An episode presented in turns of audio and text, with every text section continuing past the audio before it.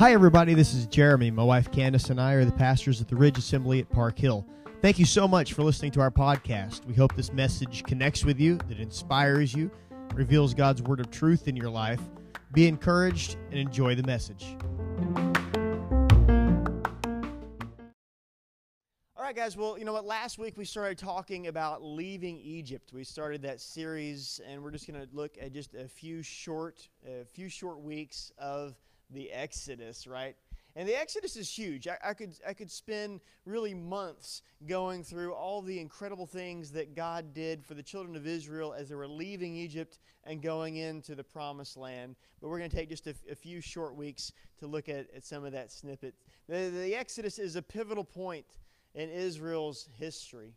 Right after they crossed the Red Sea in, in Exodus chapter number 15, Moses records this song that he sang a saying of praise uh, that, that would be ensured that the people would pass down the tradition of what happened at the Exodus through the oral tradition, through song, even before he wrote down uh, the Pentateuch, even before the beginnings of the Bible were written. Moses' song ensured that the children of Israel would continue to praise God for what he did in the Exodus. The psalmist looked back on the triumph of the Exodus and, and recorded it was, it was a time to praise. And so many of the Psalms 33, 47, 66, 95, 135, 136, it appears all through the Bible. It is, it is a pivotal moment in Israel's history.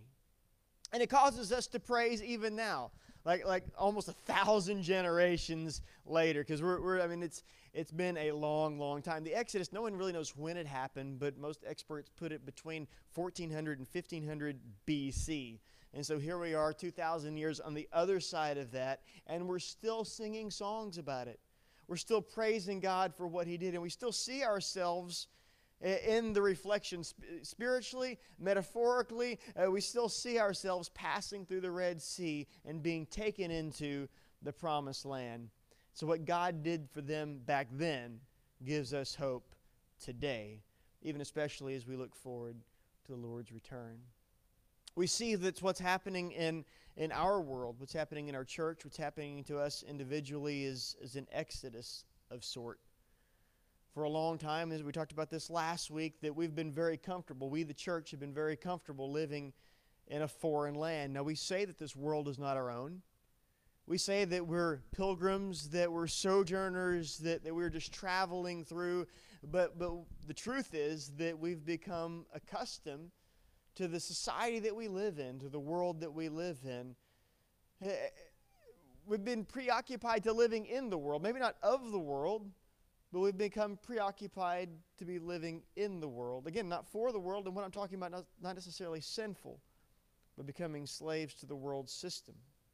That the church became dependent upon the conservative politicians and government policies and popular culture, right? And marginalize the power of God and, and all of those things. But the Lord is leading us out. The Lord is leading us in an exodus to get the church out from depending on the, the, the world's ways and once again igniting in us the power of God. The people, individually, uh, individuals have become dependent upon the world's sustenance and substances in our jobs, in our relationships, in our status. We, we always remember that, that God is, we look at what God is flowing through, and we see the spigot and we forget the source. And, and individually, we, we, we forget that it's from God that all the blessings are flowing. We're caught in the turmoil bef- between wanting to, to live free and then, and then wanting to, to be comfortable. Because at some level, captivity is comfortable. At some level, the, the church operating in the world system is comfortable right? It's easy to go along with pop culture. At some level, uh, us individually living in the world is very comfortable. Again, most things uh, not sinful, but it's so easy to, be, to get caught up in looking at, at what this world has to offer in terms of in terms of finances and relationships and, and comfort all of those things it's so easy to look there and to not be free operating to the power of the holy spirit our exodus, guys, the church is becoming free so that we can display the wonders of our God. Our exodus, people are laying down dependencies in the flesh and picking up the power of the Holy Spirit. Because I hear in these last days the Lord saying, Let my people go so that they may worship me. Last week, guys, we talked about what happens when Pharaoh changes his mind. Right? What, what happens when the things that we've been delivered from decide that they want us back? What happens when society decides that they want the wealth of the church and the joy of the church? They want our gifts, but without our God. What happens? What happens when, when our flesh and our addictions return to us and, and just and want us back so that it has to be appeased? And in the Lord, in the end, what we said last week is the Lord will make a way, and those that bring in captivity must be cut off. This week, guys, uh, another flip flop from the Exodus, right? Uh, another flip flop from the Exodus narrative. Last week, it was Pharaoh that changed his mind. This week, I'm going to look at what happens when Israel changed their minds. Well, what happens when Israel changes their mind and they want to go back to Egypt rather than pushing into the promise? Last week, we saw a hint of this as we were reading through our text last week. Remember the, the children of Israel, they go to the edge of the Red Sea and they see the Egyptian army coming after them because Pharaoh had changed their mind. And, and they ask Moses, saying, What? I, I don't understand. Were there not graves in Egypt? Why couldn't we have just died there? Why did you have to bring us out here? And we start seeing them beginning to change their mind, beginning to complain. And literally, on the brink of the greatest miracle, the, the miracle, the parting of the Red Sea, literally on the brink of what people would sing about for thousands of generations. They got scared and they wanted to go back. Literally on the brink. And unfortunately, it was only a foreshadowing of the complaining that would come as Israel continued to change their mind about wanting to live free. They'd rather take the, the familiar of slavery over the promise of freedom because it was comfortable in the moment. Let's look at a couple of different examples here. Again, this is just right after the Exodus. Uh, just taking a real, uh, real quick snapshot. We'll read from Exodus chapter number 15 this morning and 16. Two, two different passages that have the same theme. Exodus number uh, chapter 15, beginning in verse 22. So Moses brought Israel from the Red Sea, and they went into the wilderness of Shur, and they and they were there three days in the wilderness and found no water. Now, when they came to Marah, they could not drink the waters of Marah, for they were bitter. For the name of it was called Marah. Marah means bitter. Right? And the people complained against Moses, saying, Well, what shall we drink? And he cried out to the Lord, and the Lord showed him a tree, and he cast it into the waters, and the waters were made sweet. Incredible miracle right? It goes from salt water to fresh water. It goes from something you couldn't drink to something you could drink. It was incredible. God had a plan all the time. God had them in the palm of his hand. But we see the Israelites complaining. It continues. Exodus 16, verse 1. This is right after that, right? They journeyed uh, from Elim. And the congregation of the children of Israel came to the wilderness of Sin, which is between Elim and Sinai, on the 15th day of the second month after they departed the land of Egypt. And the whole congregation of the children of Israel complained against Moses and Aaron in the wilderness. And the children of Israel said to them, Oh, that we had died by the hand of the Lord in the land of Egypt, when we sat by pots of meat, when we ate bread to the full. For you have brought us into this wilderness to kill this whole assembly with hunger. Skipping to verse 11, the Lord spoke to Moses, saying, I've heard the complaints of the children of Israel. Speak to them, saying, At twilight you shall eat meat, in the morning you shall be filled with bread, and you shall know that I am the Lord your God. Ladies and gentlemen, not only did Pharaoh change his mind, but Israel changed their minds also. Israel decided that their dependence was comfortable and that it wasn't so bad to be a slave in Egypt. Because back in Egypt, back in Egypt, we, we, we sat around, we, we had plenty to eat, we had plenty to drink, people were taking care of us. And I miss those days, the good old days. And the people began to complain against the Lord and against Moses and Aaron. And this theme of complaint eventually cost them the promise. The word complain appears a whole lot in the book of Exodus. Matter of fact, every time that, that Israel is opening their mouths, they're just complaining. A complaining spirit ruled them. And when I'm saying complaining spirit, it's not like a complaining demon spirit, like, ooh, right? But, but it's just an, it's an attitude, it, it's, it's an outlook. It's more than a feeling. It goes down to the core of the person. The core of their persons had this complaining spirit. And separations aren't easy, and transitions are absolutely hard, and we know that freedom is absolutely not free. But as they began to live out the transition between Egypt and Canaan, they found themselves looking more backwards than forward, and they let this complaining spirit rob them of all of God's blessings. They couldn't see the, the miracles that He was performing time and time again. They couldn't look at the blessings and how it was flowing. They couldn't even look forward to the promise. They just complained. And they let that rob them of what God wanted to do. So this morning, ladies and gentlemen, I 100% believe that the church, the church, is in an exodus. Through, through this COVID thing, now I don't think God caused it, but I absolutely believe that God used it or is using it. And through all this, there, there's a shift, even in the church world, between policies and programs and personalities onto the power of God. There's a shift in that. There's, the, there's a change in the way we do church. The, the Lord is bringing the church away from the world. Individually, people that have struggled so long with, with wanting to be tied to the world, those people are bring, being brought out. God is delivering his children.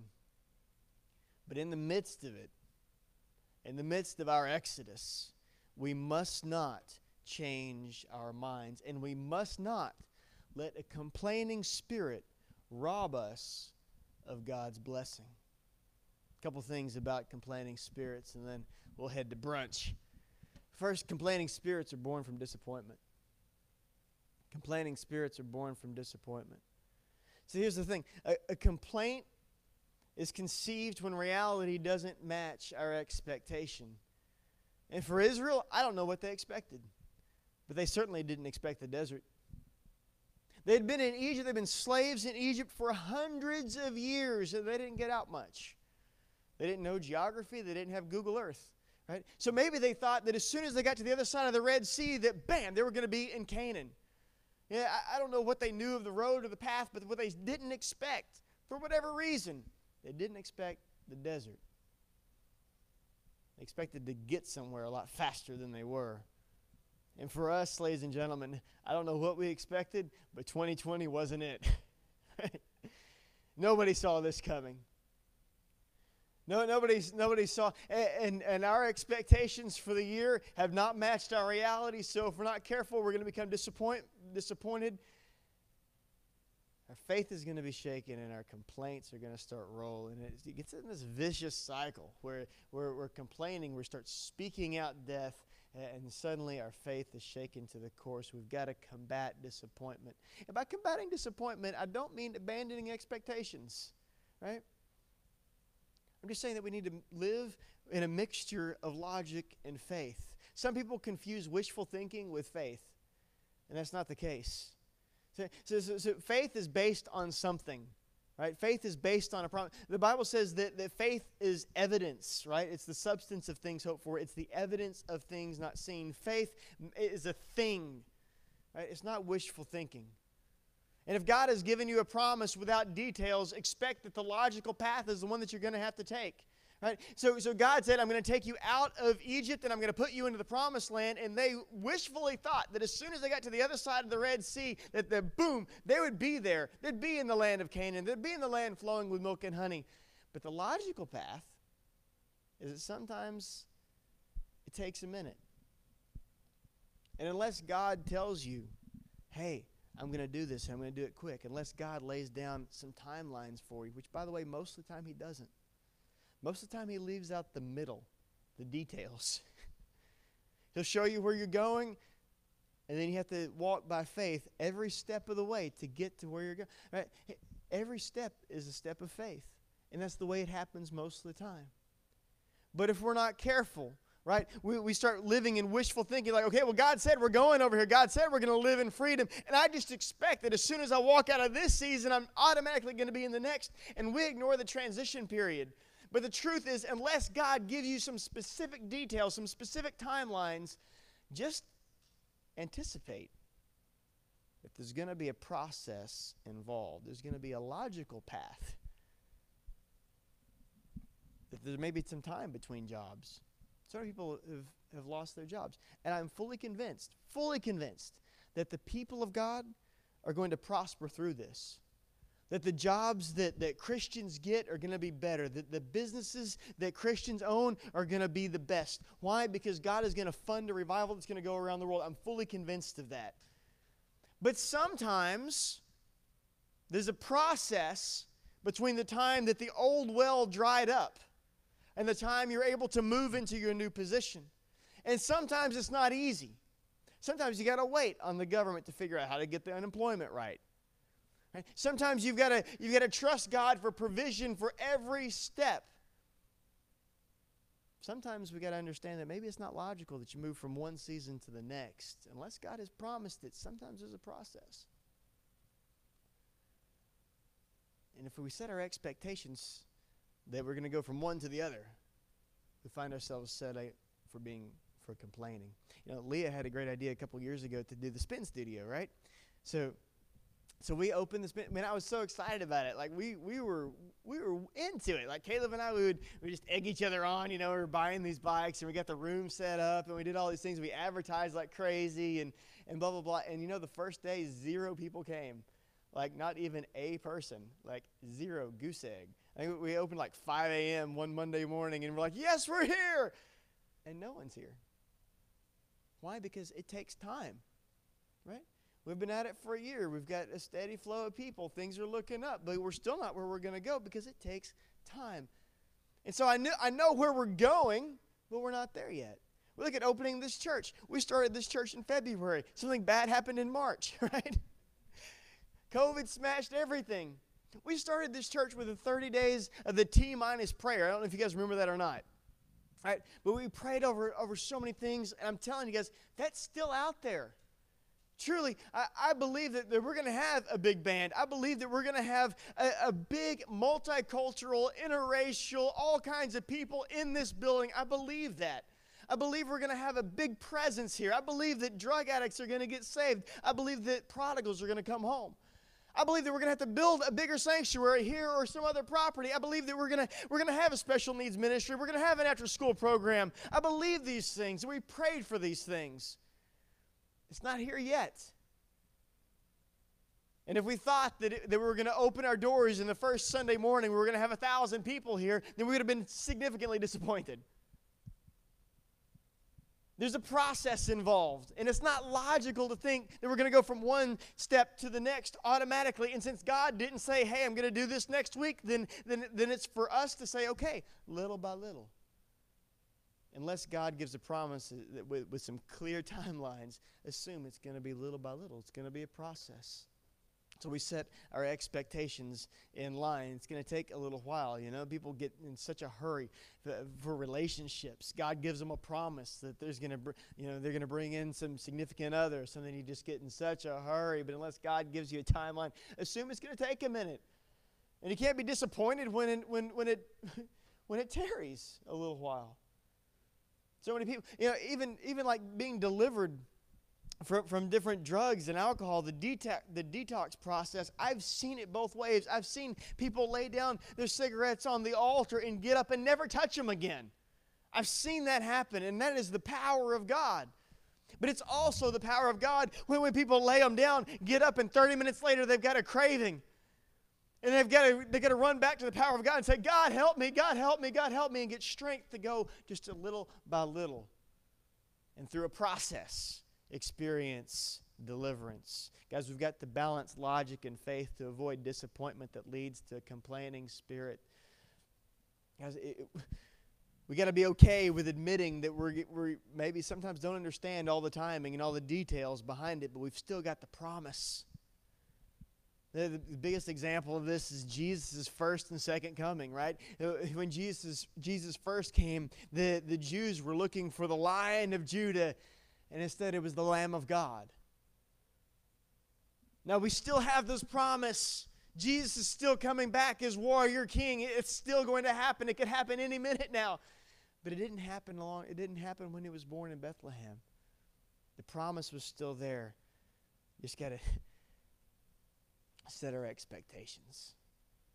But don't give up. Here's the thing Habakkuk 2 3 says, For the, vision is for an appointed time, but at the end it will speak and not lie. Though it tarries, wait for it, because it will surely come. It will not tarry. Even though it seems like it's taking forever, uh, even though we've got to walk day by day, uh, faith by faith, even though it's not what we had anticipated, we're going to set. Here's the thing complaining spirits are born like when you're on the way to Hawaii and then you find yourself in Atlanta. Nothing against Atlanta, right? But Atlanta is not Hawaii. No volcanoes, no beach, no ocean, right? Atlanta. We get stuck when we assume that we would get in a plane in Little Rock and, and get off the plane in Maui. That's not the way it happens. You've got to have some connections. You got to go through a hub. And you got to realize that in Atlanta, you're not at your destination. You're just changing vehicles to get to where you've got to go. And, and so, so that is the key to maintaining a proper perspective on things and not complaining, understanding that where you are is just, you're just passing through. And with the promise of God, your destination is still where you're going. Secondly, complainers abort faith. Complainers abort faith. See, here's the thing Israel eventually complained their way out of receiving the promised land. They whined all the way across the desert, and when they finally got to the promised land, all they could see was the giants when they finally got to where they're going, they couldn't even see the grapes. They couldn't see the fruit. They could only see what they've been complaining about time and time again. Oh, I don't have any water. I don't have any meat. I don't have any bread. I don't have this. I don't have that. Uh, they complained all the way across the desert. And when they got there, they only saw what they could complain about. Because along the way, they had developed a poverty mentality that they would only focus on lack rather than the miraculous. They focused on the fact that they, they didn't have a stream and ignored the fact that water is coming out of a rock. That's cool. Right? They, they, they, they focused on the fact that they didn't have an Old Navy or a Target or even a Walmart. And they ignored the fact that their shoes were growing with the kids. I mean, that's cool. Their clothes aren't wearing out. God is uh, providing and protecting all those years in the wilderness, and, and they just they don't even see that. They only focus on lack because that is the way of a poverty mentality, and the poverty mentality is the way of a complaining spirit. And then through all that, they aborted their promise. It's kind of like drinking when you're pregnant. Now, fetal alcohol syndrome, it's a thing, and I'm not, I'm not diminishing that at all. As a matter of fact, I'm, I'm using that very serious thing to throw some light on what I'm talking about with this complaining spirit. Right? Just like if you drink when you're pregnant and, and your baby can be deformed or die, it's the same kind of thing. Complaining is very much the same as alcohol, right? It makes you feel better for a moment because complaining can make you feel better for a moment, right? It makes you feel a little bit better. It's socially acceptable. But that thing that's growing inside of you that God is wanting to form and eventually birth through you, it, it kills that thing, it deforms that thing the, complaining spirit, what you're spewing out of your mouth, is getting into your heart, and it is, it is, it is deforming what God has planned for you. Deformers, or I'm sorry, complainers exalt the past, begrudge the present, minimize the future, and that is a faith killer. Complainers are always exalting the past, right? Israel, remember they, they said, hey, how, how great it was when we sat around in Egypt around all those pots of meat. They forgot that they were making bricks without straw. And they forgot that the pots of meat were really just potted meat, and you shouldn't eat that ever. but they look back and say, Remember how great it was. Remember how great the past was. And we get caught in the same things. Remember how great it was when we were in a relationship with that person. Not remembering how they treated us or how they spoke to us or how they.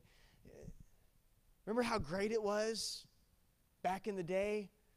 Right? Remember how great it was when we had that job and and we had all this money and all this clout, and we forgot that we were working like a dog and that we were stressed out, and we are always yelling at our family because we were so stressed at work. Remember how great it was in the, the good old days of the church. Remember the good old days of the church? You know, when you'd come in, you'd dance around, you'd sing all night and, and all that, and, and it wasn't that great, or more people would have got saved. Generations maybe wouldn't have been lost. I don't know. Remember how great it was back then? Remember how great it was in the past? Complainers always just exalt the past. Complainers always begrudge the present. And begrudge is not a common word, but I use it on purpose because it means to be res- to resent because of envy, because of what someone else has or what someone else is enjoying. And in this case, that someone else is where you pictured yourself by now. You can't enjoy anything about the present because you, you just you see where you should have been, where you thought you'd be by now and you're jealous and you're envious of that. And so complainers don't even enjoy what they've got now because they're too busy looking at what they should have had. I bet those people back in Egypt, I bet they're still doing good. Man, remember when we had that? Boy, I really thought, right? I thought by now we'd be in the promised land, God. I thought by now, surely, uh, these are the kind that always say, I'm making it when you ask how they're doing. And they fail to realize that they fail to praise even in the middle of their journey to a miracle, right? Healing sometimes happens little by little. Right? Deliverance sometimes happens little by little. Provision happens every day. Give us this day our daily bread. And in the middle of it, complainers forget to praise because they're so jealous for where they think that they should be that they detest the present.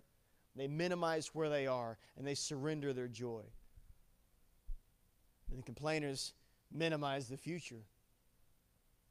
Say, you know what? because they get stuck looking in the rearview mirror, they, they fail to see where they are. At Mount Sinai, the children of Israel, I'm telling you, it, it's incredible. Moses receiving the Ten Commandments. The book of Hebrews talks about it. They're like, it was, a, it was a fire that was burning. The mountain was burning with fire. There was a booming voice. The presence of God was there. They couldn't even touch the mountain. And the only thing they were doing was looking back to Egypt to create the golden calf because what's going to happen in the future surely couldn't be what, as good as what happened in the past. It'll never be as good as it was.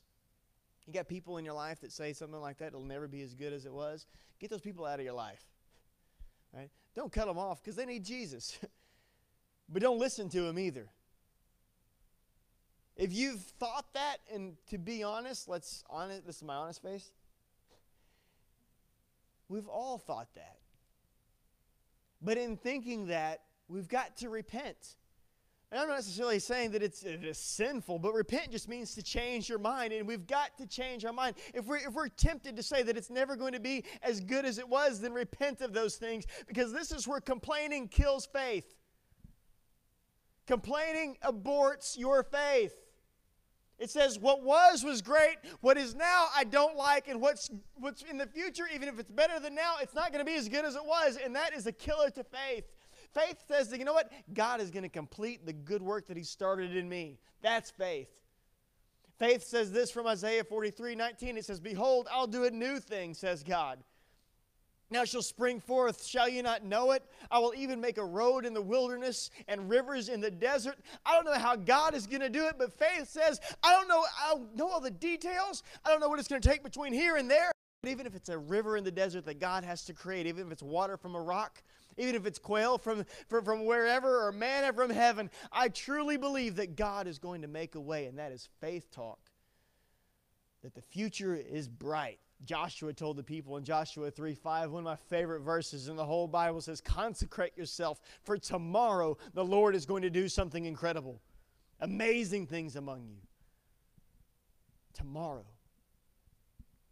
The best is really yet to come. And if we lose sight of the power of God's promise because of our complaints, our faith dies. You can't have faith in the future and still complain about the present. Your complaints are evidence that you honestly don't think things are going to get better because complaining kills faith. Last but not least, and we'll cruise through this one complainers develop a rebellious spirit complainers develop a rebellious spirit. And this is where things go from just you not living your best life to really, really starting to edge into something you don't want to go into.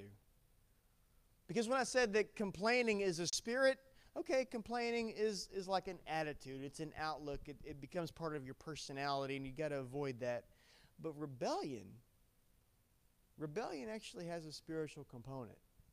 The Bible says that, that, that uh, witchcraft and rebellion are related. Right? It says that the sin of rebellion is like the sin of witchcraft. That's what the Bible says. Right? And the truth is, so humans look for someone to complain or to complain about. And then when they're complaining, humans look for someone to blame for what they're complaining about. Right? This is just it's kind of it's the it's the natural progression. Right? Step one, I don't like my hamburger. Step two, who can I blame because this isn't right, right? I ordered it without onions and I got onions, which by the way is like a cardinal sin. It's horrible. I, or, I did this and so the children of Israel, if, if we read we read it earlier in, in Exodus 15, they were complaining. In Exodus 16, they were complaining against Moses and Aaron. You see the progression.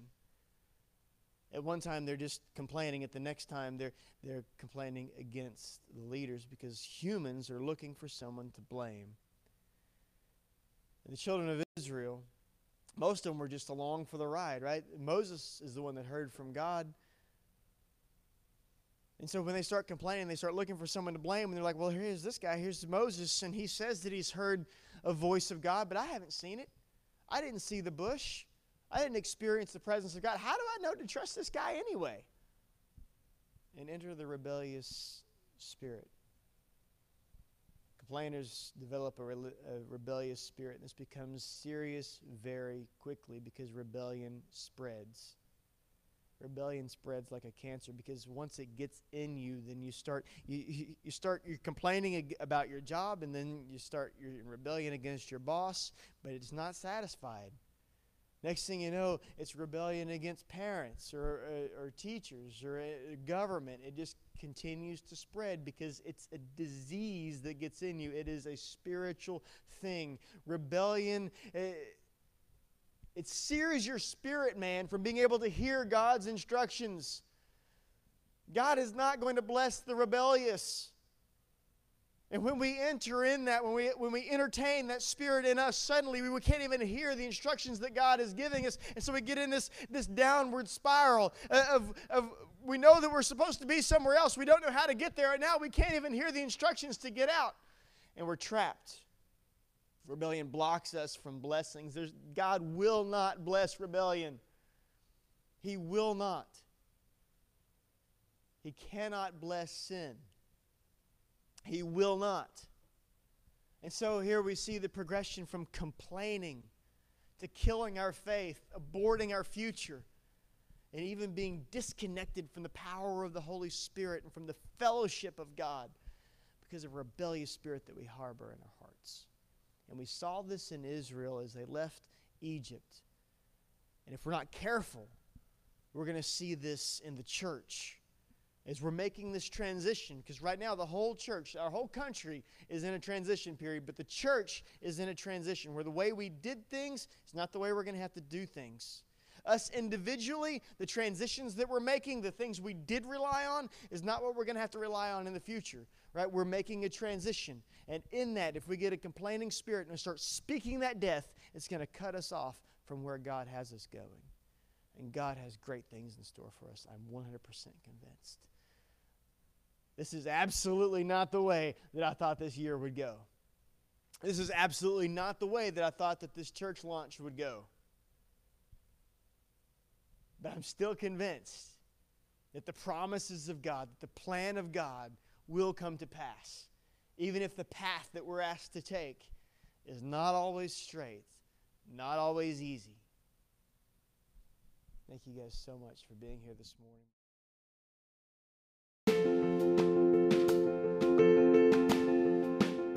Thank you so much for listening to our podcast today. We invite you to be part of our online community by subscribing to this podcast. Also, follow us on social media at The Ridge Assembly PH on Facebook and Instagram. If you live in the central Arkansas area, we certainly invite you to be part of our live community. You can join us Sunday mornings at 10:30 a.m. at the old Park Hill Elementary Building. That's at 3801 JFK Boulevard in North Little Rock. Thank you so much, and we'll see you next time.